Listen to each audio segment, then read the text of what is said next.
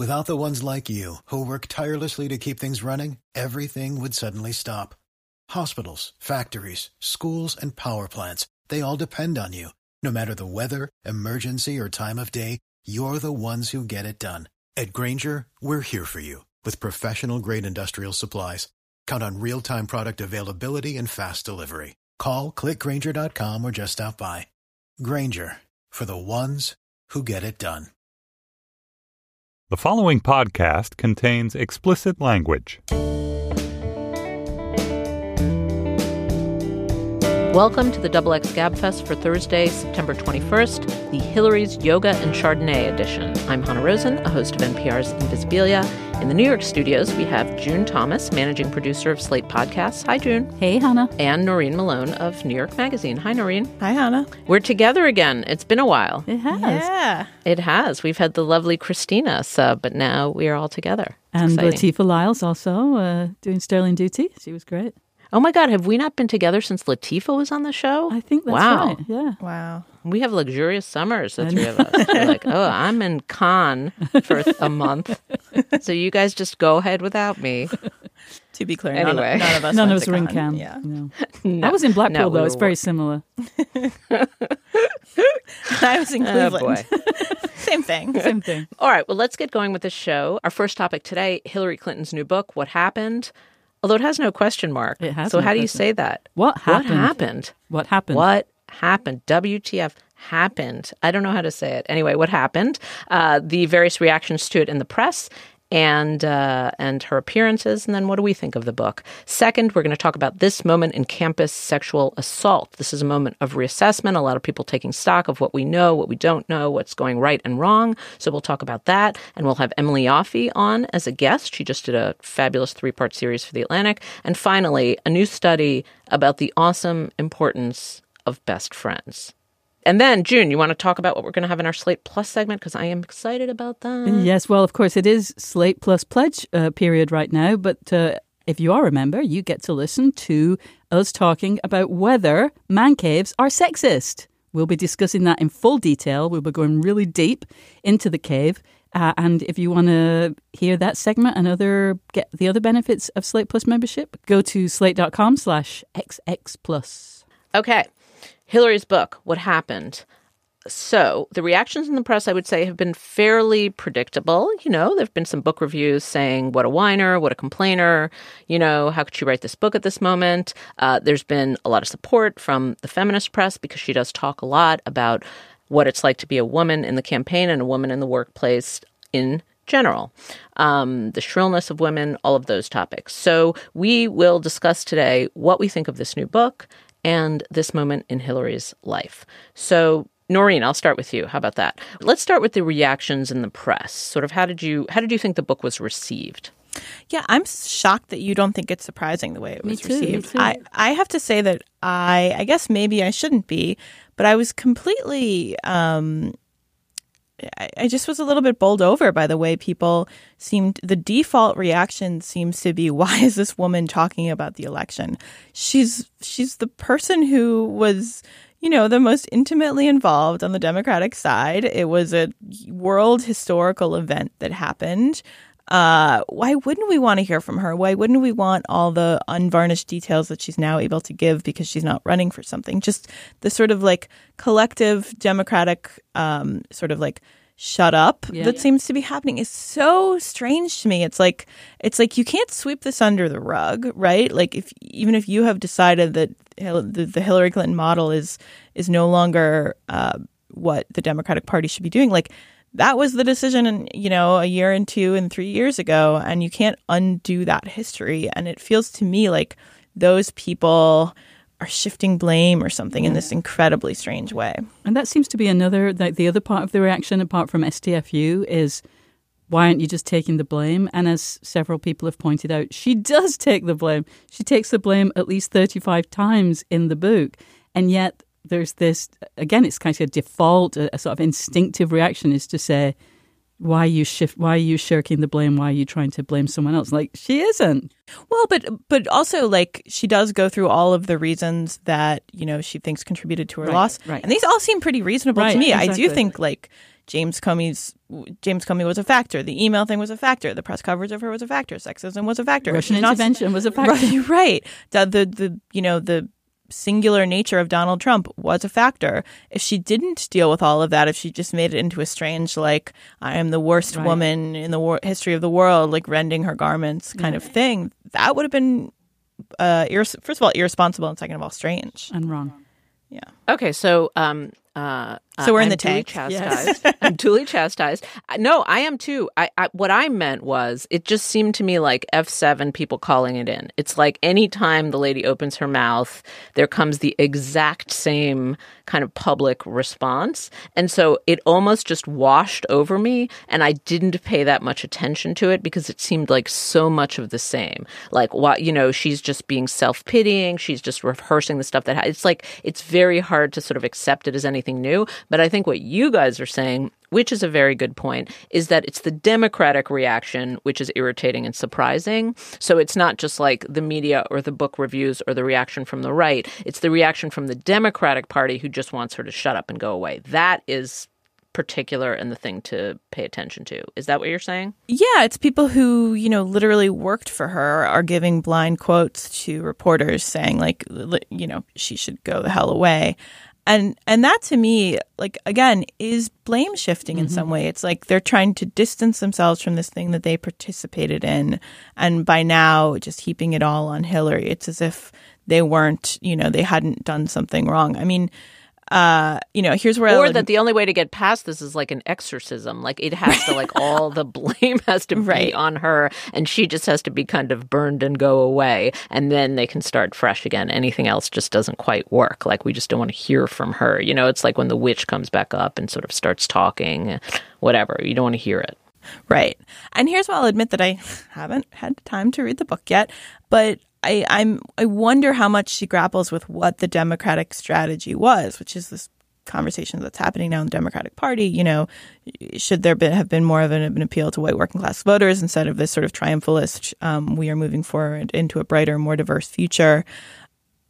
Does, does she grapple with that? Presumably, um, some of the people who are now trashing her in the press had buy-in on what that strategy was going to be. Um, I have read the book. Whoa. I, I I picked up the book and I and I sat on my porch one night and read it, and I think it is excellent. She grapples with absolutely everything. Just in such minute detail and with such intelligence and clarity. And I'm not a person who goes in, I'm a kind of indifferent Hillary. I'm like a, I'm one of those feminist people who like, you know, just can't get fully on board and has had that conversation for 20 years. This book is truly excellent. It's it's one of the best political books I've ever read. It is I mean there are there are sort of blind spots throughout the book about her husband and different things like that, but for the most part it is so honest and true and intelligent that that it has given me an entirely new picture of who she is and how she thinks and how she goes through things. What's the new feeling. picture? That's so interesting. So the way I thought about it is the book, you know, the book has chapters that are about that that are, are like grit, resilience, you know, that sort of pull from the kind of TED talky language of of strength and courage. Um and by the way, her other book like drove me crazy. Like just all the kind of bullshit coming off of every, you know, you just the language that The people write these political books in, and Yeah. that Veep is like makes fun of. Like so, so this book is different. I have read her other books, um, and and what I thought to myself is like, oh well, think about how Obama is weathering this period and how Hillary is weathering this period. So so you know probably the lessons that she talks about about how you get through a moment like this are universal lessons for everyone. You know, you feel terrible, you can barely wake up in the morning, but you know that you have to wake up in the morning,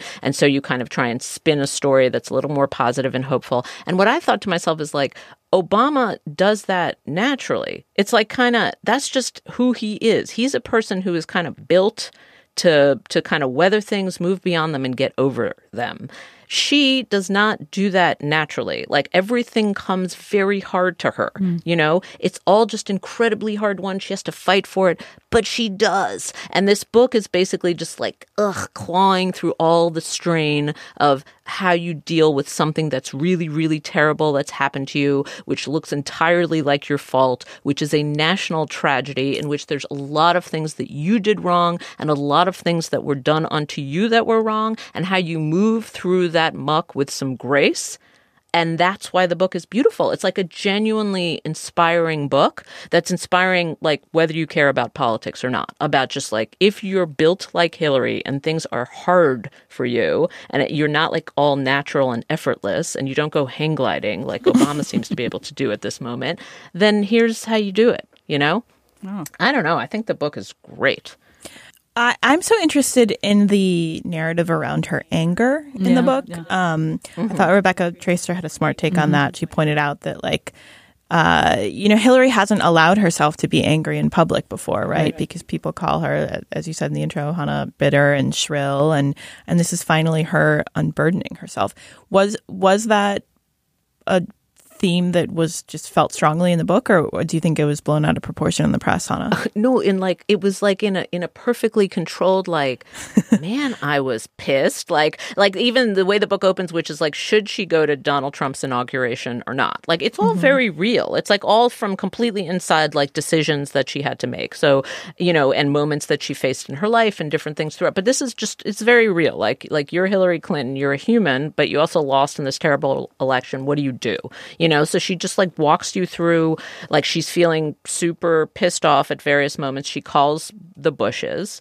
By the way, does is George W. That man is a class act. Like I know we kind of love him now, and we're all looking back nostalgically, but he is genuinely appears in this book as like as like a guardian angel and a class act. So so he, he she calls him, and then you know George and Laura are like, yeah yeah, we're gonna go. You know, we really don't want to go because of what he said about Jeb, but we're gonna go so they go and, and then she's like well if they're going i gotta go and then she talks about how she tells bill to wear a raincoat and that's like a really cute normal moment um, and so they go and then it's just insane like she's just like angry and the whole thing is insane and he's so dark and rageful up there and kind of a lunatic and then and then that scene and she's just kind of boiling inside and then that scene ends with george bush coming to her and saying something like well that was fucking weird wasn't it you no, know? that's And my then- favorite quote of the whole thing. Is that was some weird shit, George Bush that was some Bush. weird shit. That's what it was. That was Yeah. some weird shit. And then it just kind of the anger dissipates, right? But isn't that exactly how you would have been at that inauguration or anybody would have been like listening to him just kind of like like puff and rage up there when you know he doesn't deserve it and then Bush comes and makes it okay. I don't know. It all just seems so she's angry in the proportions that a normal human being would be angry about what happened. You know? And and she says it frankly and she's like you don't want to stay angry, you know, because that's not a good place to land. That's true, you know? And then she just kind of like tries and tries and tries to get beyond that. I just feel so like tr- real this book to me. And then yet everyone just pulls out the bit where she sort of uh, goes goes against Bernie, right? Like that's the thing that I saw most. Maybe that says something about who I follow on Twitter, but but that it, it's it the way it's being represented is that she's holding this major grudge against Bernie and like and Joe Biden and and that she has these specific male targets. I think most people didn't read the book. Like, I think most people read summaries of the book. Because I think if you actually read the book, it is very, very, very difficult to trot out your old line about Hillary because a very different person has written this book than has appeared in public life. Like a totally flawed person who's pissed at a lot of people, but who is just like really straining to to get to a better place. I mean, that's my view of it. Like listeners, if you've actually read the book and feel differently, but I think it's very easy to read the press about the mm-hmm. book and feel like, oh, it's just same old, same old. But it really mm-hmm. doesn't feel same old, same old to me, except in like little moments, you know. But but but in general, you know, okay, so she's pissed at Bernie, you know. I mean, she's probably still processing a lot of stuff. It's been a minute, you know? Yeah. Not like it's been a minute. It's literally been a minute, you know? It's been like a very short time. Well, So- and she, so- right. And she's someone who famously says, you know, I don't do therapy. I sort of hold it in and drink Chardonnay and watch HGTV is is what she seems to be like saying about how she's coping. Yeah, I got the feeling that coping is hard. on her. Like she is not Obama. It is hard. She wakes up every morning and has to really work it. And I don't know who she works it with or what she does. And you know, there's a little like yoga. She doesn't hold back on the kind of upper class markers either in this book, Mm. like the yoga, you know, that kind of stuff. It's like Screw the it yoga. Chardonnay moments. Right. Yeah. they appear, they appear in this book. So that's her coping mechanism. Um, how I cope too, guys- to be honest. Yeah. Yoga and Chardonnay. I really feel but like if you were running for office, you would be all about Cleveland and not all about the yoga and the Chardonnay. We So, have yoga yeah. and Chardonnay in Cleveland too. We have it in the red states. What about the feminist stuff? Have you guys, you know, the kind of workplace, what women suffer in the workplace stuff? Um, did you guys read about that? You know, I I've I've been out of the country, and I'm uh, terribly remiss in my uh, my reading of. I haven't looked at the book yet, but it's been what's been interesting to me is listening to podcasts, not even the Hillary podcast, but you know, all of the podcasts that you know are like our podcasts have done this, talked about this book, mm-hmm. and it has been really interesting to hear the women panelists, especially when the women are a minority on the panel, really like get to channel their feelings of yes, what she's saying really resonates with me because I spend a lot of my time being talked over or interrupted or not getting the respect that I think I deserve or just not getting a fair shake and just feeling like even when men do say things, they're they're paying lip service uh, to certain ideas that they know that they should do, but they're actually behaving a different way. It's like that's been really revealing and very powerful. So that in a sense, you get the feeling that this book um, is having an impact in you know getting things out into the discourse, uh, whether or not people have actually read it yet themselves. Yeah, I mean, it just seems like she's full throated in that kind of complaint in a way that she was never able to be before, right? Like in 08, obviously she sort of distanced herself from her gender in certain key ways. Um, this time around, it was hugely part of the narrative, but in a kind of a triumphalist kind of way, like the women shall inherit the earth kind of way. And now we're getting to see, you know, she just the, Hillary Clinton has probably had to deal with sexism in this like most next level way of any public figure you could imagine, and on some in some way it's it's uh, heartening to understand that even she deals with the same things that you do, and in, in another way it's sort of like oh this shit It just never ends. yeah You don't grow yeah. out of it. But uh, but I do appreciate that she just is finally allowing herself to to like complain a little bit about it, which she has not been able to do before. Because again, if the minute you complain about sexism, you become this harridan. I mean, I think what you do not see in this book, and I think what works, she is neither full throated nor restrained, right? So, like mm. in both of her modes, you always feel like she's gaming it, you know? And in this book, like she just says what it is, you know? She just like straightforwardly says what it is that she has experienced, which is such a like memorable and good narrative that you know like many people who read this book you're like why didn't you say it like that all those years? You know? Like she tells this story of how when she was young and getting into politics and there was a bunch of guys and she just needed a, a little bit of information from them and they were just getting drunk and they wouldn't give her this bit of information. She doesn't say what it was that she needed. And she kept asking for it. And then one of them leaned over in her face and said will you just shut up? You know in that way that like she was just ruining the party vibe that was happening um, which is just like a chilling little moment. But i think what's really interesting is she says to herself like look i don't have a bill clinton biography to tell america. I don't have a barack obama biography. I was like a nice middle class girl you know? I got nothing for you in the bootstrap category. But what i do have for you is that my public career happens to have perfectly mimicked the kind of modern feminist story. Like that is the story that I got, you know? I have moments when I was the only person in the room taking the bar exam and moments when law professor said we have enough women in this school. Like that is the barrier this, that she broke in her public life. Like that is happens to be her inspirational story. And she tells it really straightforwardly in this book. And then she kind of moves to the you know women in the workplace today in silicon valley and there's nothing much new there. Like it's all stuff we've discussed on the show a hundred times and you know you can guess she quotes sheryl my good friend Sheryl sandberg like it's exactly what you expect that chapter to sound like but it's the part where she tells like this is the struggle that I had, just like Barack had a struggle and Bill had a struggle. And so it leaves you wondering, like, why doesn't that resonate? You know, why is that a story that you can't tell? Like that happens to be your struggle. It should be a story that resonates with millions and millions of American women who have either walked it with her because they're the same age as she is, or who have like you know experienced bits it. and pieces of it or can relate to it or have echoes of it in their workplace now and so that did make me sad and wonder like why is that such a hard story to articulate racism is not a hard story to articulate right now kind of class bootstrapism is is not a hard story to articulate as a candidate but but this story falls flat. And I, don't- I don't know why. I don't i don't know why. And she she says many moments in the book i don't know why. I don't know why this didn't resonate. I don't know why i couldn't convince people. I don't know why i wasn't authentic enough. Like she really just throws up her hands a lot of moments in the book which is interesting. Do you guys have any clue like why is that a hard story to to sell I wonder if, and this is kind of a dark thought, it's because she's so confident um, and so sure that she has the ability and that, you know, the, the times when she's not being recognized, it's the world's fault and not hers. I think that um, for a lot of women, that's not totally relatable, right? And and even though she's behaving in the way that we say we want to behave with full confidence in, in our abilities, I think um, maybe that turns some people off.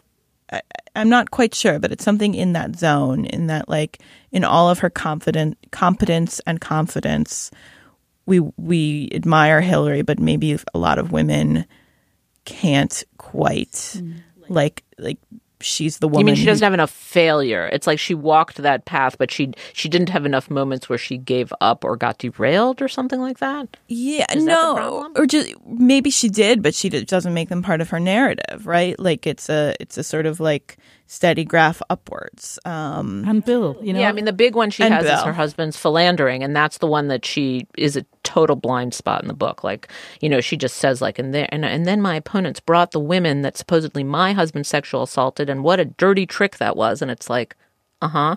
Right. Like, didn't you just go out and complain about, tr- you know what I mean? She just doesn't go there at all, and that's like, and and I don't like who would want to, and it's mm. so yucky and and and personal and painful. But I'm not saying she should. I'm just saying that's the moment of pain that she doesn't go to. So maybe that was her only choice, and that's not a particularly good one, you know? Right. And it's it's not great that we need there to be a moment when she's, you know, knocked off the horse. but that's what Americans want.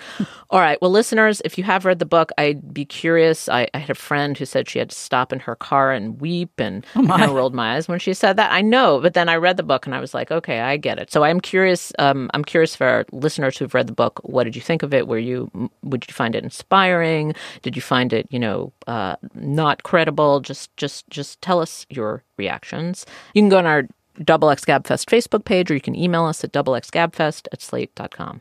All right, let's move on to our next topic this moment in campus sexual assault. More than five years into the national debate on campus sexual assault, we're kind of past the shock and the backlash, and we finally have enough distance to start sifting through what's really going on the politics, the data, and the culture of campus sex.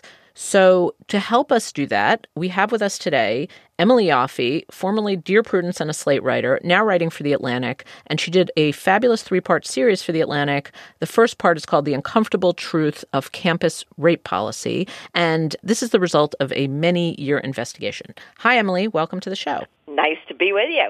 All right, so just to just to get people started, um, just tell us a little bit about how long you've been working on this, and sort of what what what what were you trying to figure out in this journey? Well, I first started writing about this whole subject for Slate in 2013 and published several stories uh, for Slate uh, on this topic writ large. And um, the Atlantic series, uh, I started reporting in uh, November 2015, if you can believe it. And uh, I wanted to look at what I felt were still unexplored areas of this.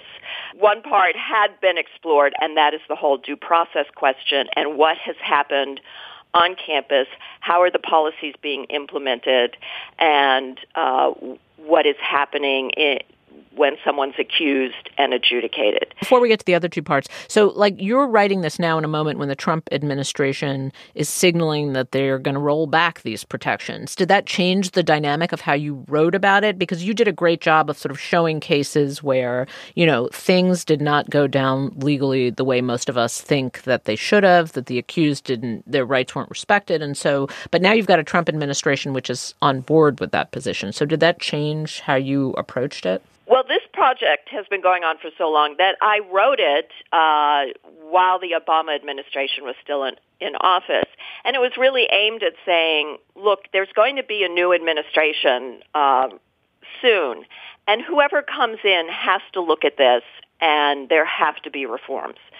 We didn't know if the Trump administration would even engage on this issue. I frankly was surprised uh, because of the accusations of uh, sexual violation against him and, you know, the famous uh, Access Hollywood tape.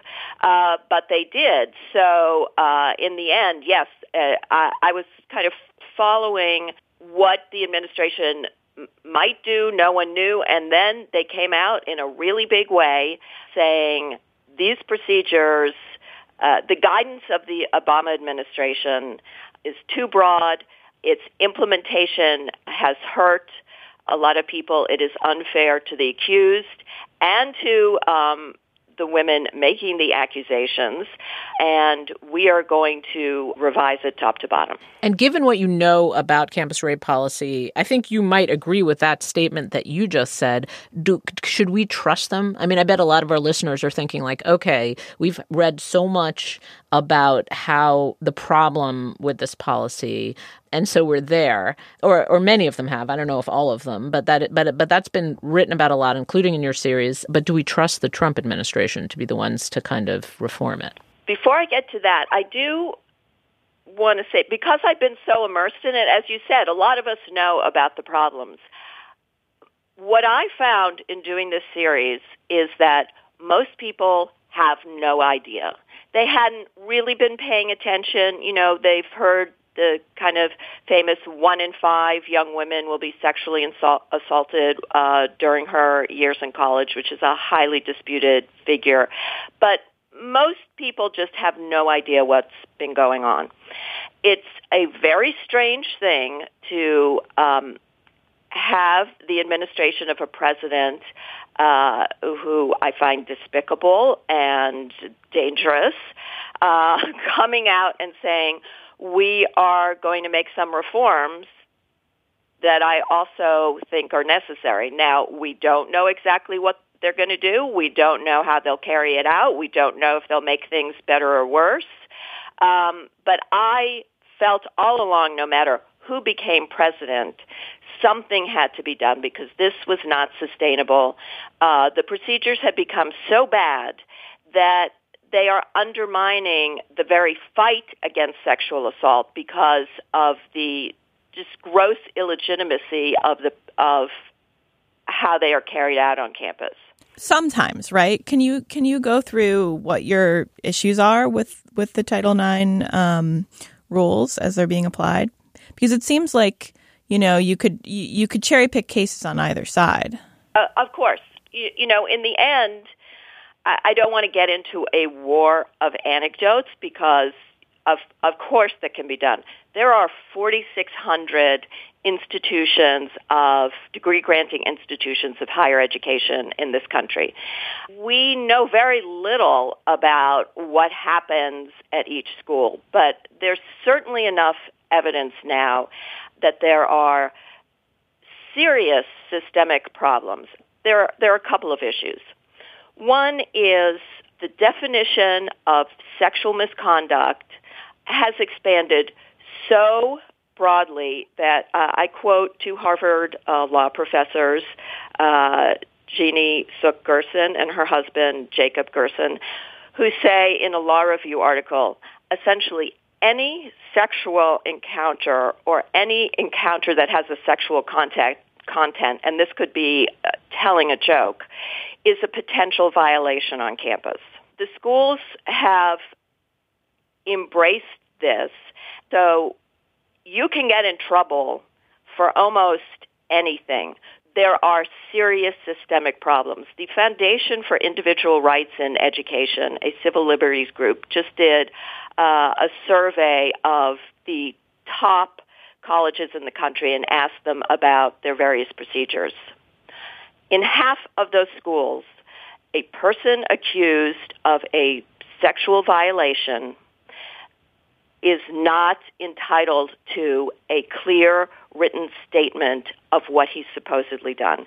And I've written about many cases in which young men are never told explicitly what they've done wrong, uh, which, when you think about that, is absolutely astounding. Uh, Emily, uh, in your piece, uh, you have a, a, nice summation where you say that many of the remedies to the very real problems of, uh, you know, sexual conduct on, on campuses that the remedies are unjust to men, infantilize women, and ultimately undermine the legitimacy of the fight against sexual violence. Now, you talked about that a little bit, but um, I know it's kind of skipping to skipping to the end. But how can what what are some things that we could do that could be done uh, that would address these issues? Is it about changing the the you know the qualification of guilt, which at the moment is like fifty point oh one percent, you know, by decree? What ca- what could be done to to fix these problems, but also then to kind of stop this challenging of the legitimacy of accusations of sexual violence? I think it's a bunch of things. Uh, you know, it's kind of like addressing smoking. Uh, there were cultural changes. There were regulatory changes. Um, the, the, the rules of engagement and violation are so broad that anyone can be caught up in them. There is no discretion uh, on the part of administrators if a complaint comes to them.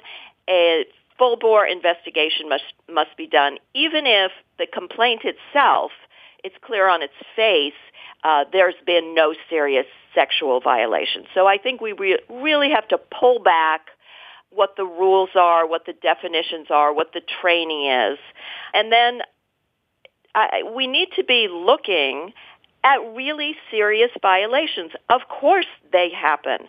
There are bad people on campus. There are bad acts.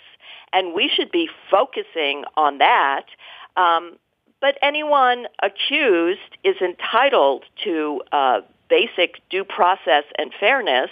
Or, you know, as you quote from the story, when the people involved in the system, even if you don't like the outcome, feel it's an illegitimate system, that is extremely undermining. The, the system must have legitimacy. You know, I got the reading your um, series, Emily. I got the I got the impression that there there you know there were these laws passed, there was this infrastructure set up, this infrastructure kind of gathered momentum such that you have people whose only jobs revolves around this, and so so the infrastructure kind of gelled and hardened, and, and now we need to look at it and kind of shake it loose. So there's one layer. There's like the and and, and you and and by the way, everyone should read the series because there's you know there's other things Emily talks about like the the science that that that holds up this infrastructure, um, and, and then how how kind of racially biased a lot of these uh, investigations seem. How much more likely black students are to get called in than than than white students, the boys. That stuff is incredibly interesting. Um, but so there's that layer. But then this is what I want to ask you guys about, Emily or June and Noreen. Um, there's also the other layer, which is just consent, sex today. Like if you fix that first layer, I'm not sure you would touch the culture around sex. Um, I was listening to, uh, I don't know if any of you listen to the podcast, The Heart. Uh, Kaitlin Prest is the host. She does very intimate stuff, and she did an amazing series called No, which is a three part series about consent. The best thing I've heard or read about the subject of consent. And, and it did leave me feeling like even if you fixed all the rules and you got campus sexual assault rules right, there's just still something wrong with kind of sex and consent and how it's happening and, and kind of how how how you know women's pleasure is being viewed. I mean, she has a section where she interview. She just concludes that like, well, all men have this kind of entitlement to sex, and so she does a thing which I've never heard anyone do, which she interviews her dad and like her best male friend, and they all have a story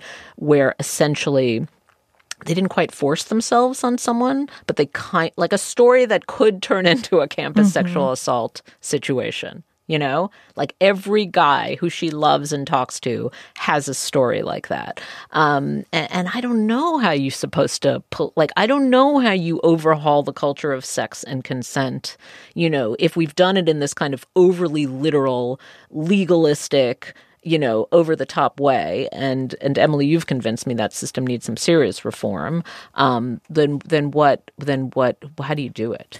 Um, if you, I can't recommend highly enough Vanessa Grigoriadis's book um, that's just out, Blurred Lines. She sort of takes uh, what you were just saying, Hanna, as her point of entry. Like obviously something is going on with with the way we talk about consent in this in this country and specifically on college campuses and unpacks like how we got there as a culture. She talks to tons and tons of students. It's school, all different kinds of schools across the country, from Wesleyan to Syracuse, and and sort of explores like the the um, just these these evolving notions of consent and, and then does go into some of the administrative stuff too but i think um, just the the question of the cultural baggage that everyone brings to this she deals with in such a smart way so Emily, let's end with where do you think this is going? Like, where do you think? Um, so, so you've written this convincing criticism. I feel like people are starting to recognize what the problem with the system is. Like, where how do you see this unfolding? Is it going to have to wait an, until post Trump? Is it going to happen under Trump? Ironically, like, where do you see this moving? Who knows?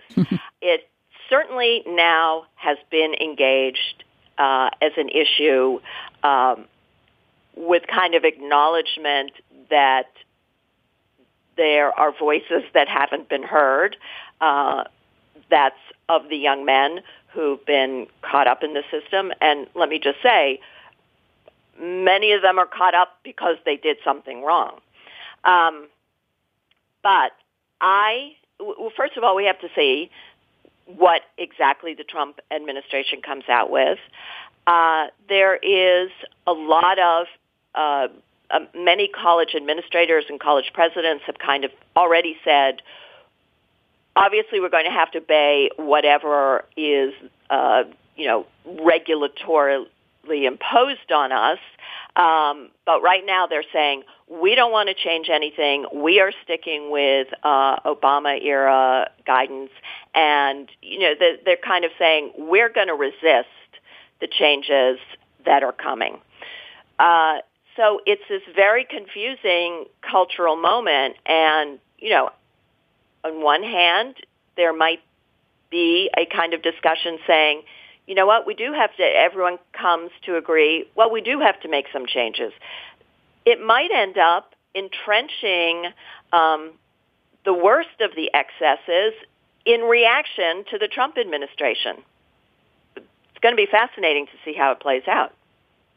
But it is still true that more people don't feel comfortable reporting rapes and sexual assaults overall in this country, right? Like that they feel like they won't be believed. I think you know what's happening on campuses is a sort of can be a sort of hothouse environment, um, obviously. But the big picture thing is that most women do not feel comfortable reporting. What are we talking about? A criminal act? Um, again, when you you know you see numbers, X number of women who have been raped don't report. So you're talking about a crime or potential crime that was not reported. So how do we know? These this, these are arrived at through anonymous surveys. You know, the, yes. Do I think most sexual violations are not reported? Absolutely.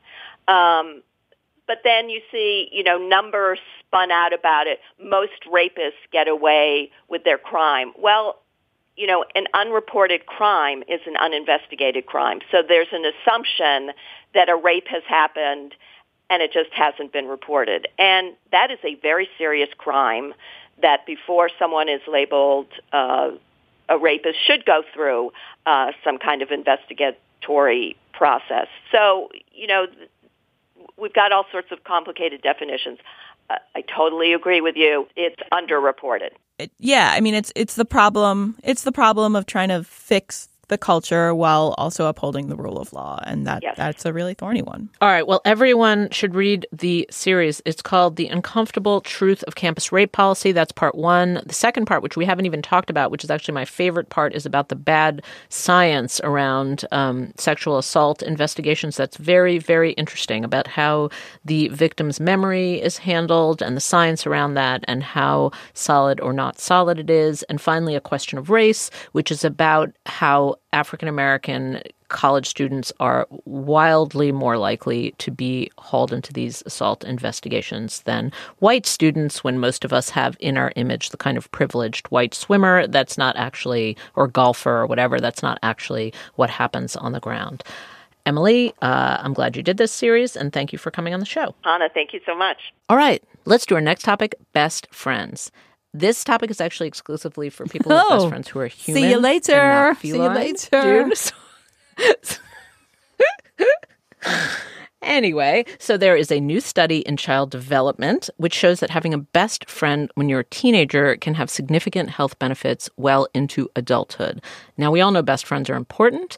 I think the surprise in this study was how long lasting the effects of having had an early childhood or teenagehood best friend were. People were more, you know, stable, more healthy. There were a lot of effects that showed up in your 20s. So let me just start with the basic question. When you guys were teenagers, did you have a best friend? I had a couple of close friends who I called my best friends um, in this like high school kind of way. But it wasn't like girls' trip where like you had the same best no, friends and I was went. thinking about this. I like my best friends.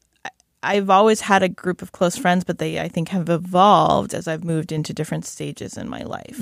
Um, like I don't have the same best friend that I had when I was six. But the study interestingly did not specify. It said some people brought the same best friend. It didn't mean that you kept your best friend. The way they did the study was they interviewed people over time, but like it was just the fact that you had a best friend when you were a teenager. Some people brought that same best friend to the interviews as the years went on, and other people didn't. Um, so, so it wasn't necessary that it was the same person. It was almost like having had a best friend as a teenager. It's a curious study because it seems like you know some people are wired to have a best friend. I don't know. I'm not. I'm not sure what the long like what what they they they did a few guesses on why the effects would be long lasting. You know. Well, it, it sort of makes sense to me. It's like the the kind of attachment that you learn to form by having a best friend is like this intimate relationship that's not a romantic relationship that you learn to sort of ask people about their feelings and be considered you know just all of all of the um, sort of best parts of friendship you learn that pattern early on that makes sense to me but the idea of like keeping the same one doesn't necessarily seem like it's that important to me No. And it didn't seem like it was true in the study. And in fact, there were certain parts of the study where they were asked to name their best friends, and often people didn't name the same people. Like it wasn't necessarily, you know, symmetrical. Um, but it seemed like it didn't really matter as, as much as just feeling like you have that kind of connection with someone. So my daughter is a teenager, and she, uh, I think, has an unusually long-lasting best friend. Um, they've been friends since they were babies. They're in high school together. They're still best friends. They spend a huge amount of time together. It's more like a cousin than a best friend, but they have remained best friends. So I, as I read the study, I was trying to think, okay. Um, uh, what is the benefits of going through life like that, like with one really close person, than with having to, um, her best friend lives in a family of girls and the other girls have the more typical experience where they're kind of in and out of groups of friends. Um, and so I was thinking, what's the difference? One is the kind of, they, they talk about this, this in the study, the popularity versus affinity. Like, like if it, it, it kind of protects you a little bit from, from being kind of tossed around on the waves of popularity and being worried about that too much. Um, it's almost like you know being married versus dating. It's like it's like she's been married for a long time through her teenage years, so it's protected her in a certain sense from being extremely vulnerable to to the to the waves that people go through in their teenage years. Um, I think the second thing it does is that it's like you said, Noreen, it, it's sort of practice for a future relationship because there have been definitely moments over their many year friendship in their and in their teenagers where they are really angry, you know, where they get mad at each other or don't want to speak to each other, but they kind of come back around. Um, and I think that's mm-hmm. unusual. Like to have somebody that stable, that's almost again like a marriage. It kind of teaches you right. the very basic lesson that you can be super, you can hate somebody and you can come back around you know? So recently, I don't think caused by this study, but maybe just by something that happened in, you know, just someone's life, there was a question that was going around in the uh, Slate, one of the Slate Slack channels about whether your romantic partner, whether it's your spouse or your partner, can be your best friend. Um, and, you know, some of the things that we read said that men often call their spouse their best friend, but women rarely do. Uh, and, you know, as you get as as you've said, um, uh, Hanna, when describing your daughter's friendship, like it does function like a marriage. That marriage or or you know a, a, a very close romantic relationship um, is is a, it, it has a, many of the similar you know many of the qualities of a best friend relationship, and it's not just the sex that makes it different.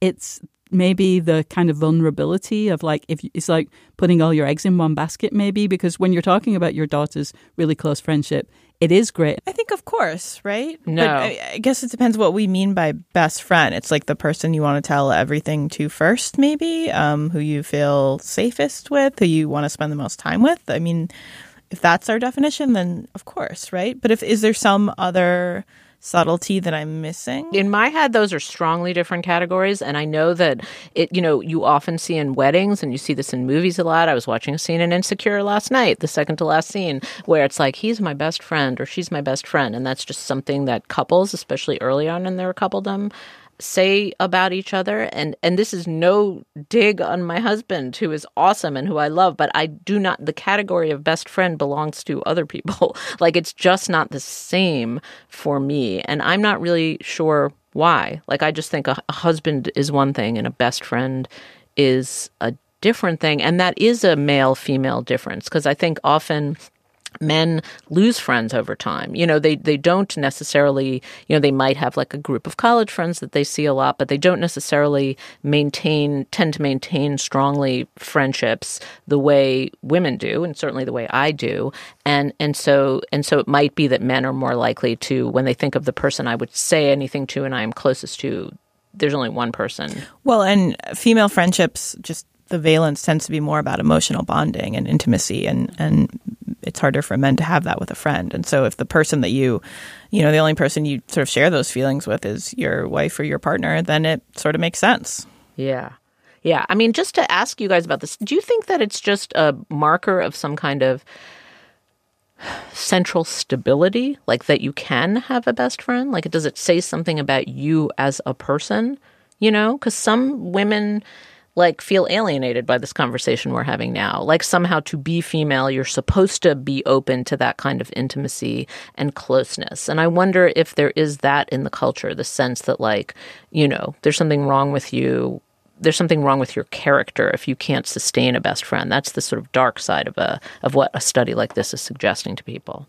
I don't know. Like I, I'm not sure that I've ever. I'm not not that I've ev- not ever, but I've rarely had a best friend in that way. Um, and I, I don't know that it's a failure. I just like I I think of it as like oh I think it's more that for example when I was young I lived a long way from school so you know I was on the bus for three hours a day and so my friends were the people who rode the same bus and you know I was close with them but it was more about our transportation route than about you know whatever. Did you discuss um, the transportation route? Yeah, we did not. We just we you know so we and we didn't like it wasn't that everybody who rode that bus were friends. Like you found the ones that had things in common. In my case, you found the other queer ones. You know, like there's always some other factor. But it was you know if we hadn't been riding that bus, maybe we'd never have spoken to each other. Um, and I think maybe that you like maybe because of that, I'm more, a little bit more um, like I I can get on with people. I, am not unfriendly. Uh, I'm kind of like to just go home and be with my cat. So when you watch these girl shows where like all the girls are together and they have their best friends, and that seems to be the kind of definition of what it is to be female in America, mm-hmm. do, does that make you feel bad, or do you think like, oh, that's No. just not for me, or It just is, is yet another. I mean, it's, it's one of many, many things that are presented in the, you know, in the world that seem to be great, but it's just not something for me. I mean, heterosexual marriage seems great. It's not for me. Mm-hmm. All right, three cheers for best friends. Listeners, if you have any great best friend stories, if you've had, especially if you've had the same best friend since you were a kid, I'm very curious about those friendships. Please write in and let us know about that. All right, ladies, it's time for recommendations. June, what do you have for us this week? So before I get to my recommendation, I just want to speak in Spanish just for a moment. Woo! Compañeras, compañeros, tengo unas noticias muy emocionantes. Es que a partir del día 5 de octubre, que es el jueves en dos semanas, vamos a lanzar un podcast nuevo que se llama El Gafes en Español. El presentador es Leon Krause, un periodista mexicano muy respetado con varios Emmys. Como los otros Gafes, será una discusión animada de las noticias de la semana un panel de periodistas, profesores y personajes hispanohablantes sobre la política, pero a veces de cultura y deportes. Pues, búscalo el día 5 de octubre y cuéntalo a vuestros amigos hispanohablantes, por favor. El Gafes en español. Gracias. Can I translate? That was awesome. that was amazing. That was so amazing, and I love your Spanish accent. I'm going to try and translate. I don't really speak Spanish that w- like hardly, but my kids all go to a bilingual school, so like uh-huh. I pick things up along the way. Uh-huh. Okay, so in two weeks on October 5th, uh-huh. Slate is going to launch a new podcast. Mm-hmm. It's the Slate podcast in Spanish. It's mm-hmm. just like the other Slate podcast, except in Spanish. It's going to be hosted by Leon Krauze, who's a Mexican. Did you say Mexican? I did. Or did I make that up? No, you did. Yeah, he's a Mexican journalist and he's won some Emmys. And he's the badass, awesome. You didn't say badass, but whatever. he's a great journalist, um, multiply awarded, Mm-hmm. and it's going to cover politics and lots of other issues, just like the other Slate pa- podcast, except in Spanish. How did I do? You did so well. You are. Okay, that's what I picked up. Uh, I hope everybody enjoyed my, my Spanish accent. But I really do have a recommendation, which is I was just in England, so I haven't been seeing American TV or anything. And so I've got a weird recommendation. It's an English women's magazine called Take a Break, which is always the first thing I shop for when I arrive in England. And uh, it is Take a Break is its name. It's a women's magazine. Like it's got puzzles. You can you can win money doing these puzzles. It's got like shopping and cooking and like fashion, high street fashion kind of things. But the thing that's amazing about it are the as told to stories. I swear, it gives a better impression of what Britain is really like. Like than any other thing. They're all about love rats and like family division and uh, you know scam artists and and sick kids and and some of them are sad and a few are heartwarming. But it is so British.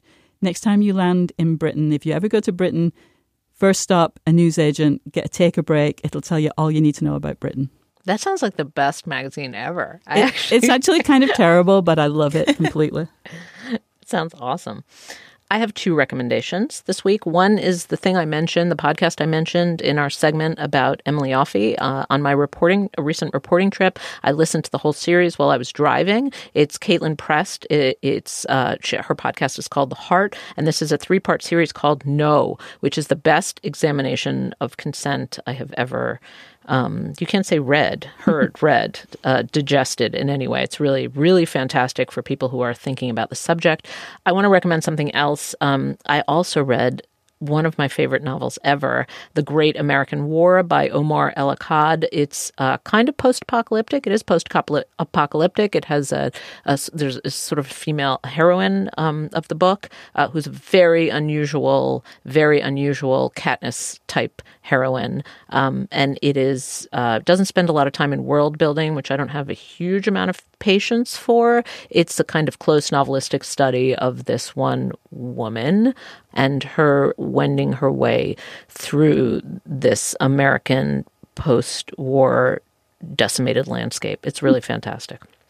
Noreen. Um, I want to recommend a novel, which uh, I think is going to be sort of a big book club novel for the fall. It's like Entertainment Weekly recommends it. Reese Witherspoon wants her book club to read it, um, which isn't necessarily always my kind of cup of tea of a book. But this book is called Little Fires Everywhere, and it's by a woman named Celeste Ng, and um, it's set in uh, a suburb of Cleveland, which happens to be the suburb of Cleveland where I grew up, Shaker Heights, Ohio. And um, Wow. it's very explicitly set in Shaker Heights. At um, Celeste was actually in my sister's grade at Shaker Heights High School, and Shaker Heights High School is a major part of the novel. Uh, it's a good book. It's it's like smartly plotted. It's very absorbing. It's about um, a family, a sort of classic Shaker Heights family, which is which means uh, you know like sort of progressive, well off, all these all these sort of self regarding things that people from Shaker Heights believe about themselves. And this family, um, their their life is sort of disrupted by the arrival of um, a single mother and a, a very artistic single mother and her daughter, and they sort of um, shake up the dynamics of the town. And there's an adoption plot line, and it's um, it's it's a good read. But for me, the the like the pure pleasure of it was recognizing my hometown and, and like agreeing and disagreeing with various characterizations and figuring out which which high school teacher she was um, making thinly veiled reference to. And uh, so you know, I think people from New York have this feeling all the time. The places they grew Right. up with are in literature and movies all the time. But for me, this was just very exciting. That sounds awesome. Is the family called the Malones? That's what horrified the most. No, that's single mother. someday, someday. someday. Um, well, that is our show. Thank you so much to our fabulous producer, Veralyn Williams, our intern, Daniel Schrader, and uh, and to you, all our listeners. To find out more about this show and what we recommend, you can always go to our show page, slate.com slash xx. And listeners, please leave us comments at facebook.com slash double x gabfest. On that page, you can tell us what you thought of Hillary's book if you read it, and also talk to us about your best friends or recommend topics that we can talk about next week. For June and Noreen, I'm Hanna Rosin, and we will talk to you again in two weeks.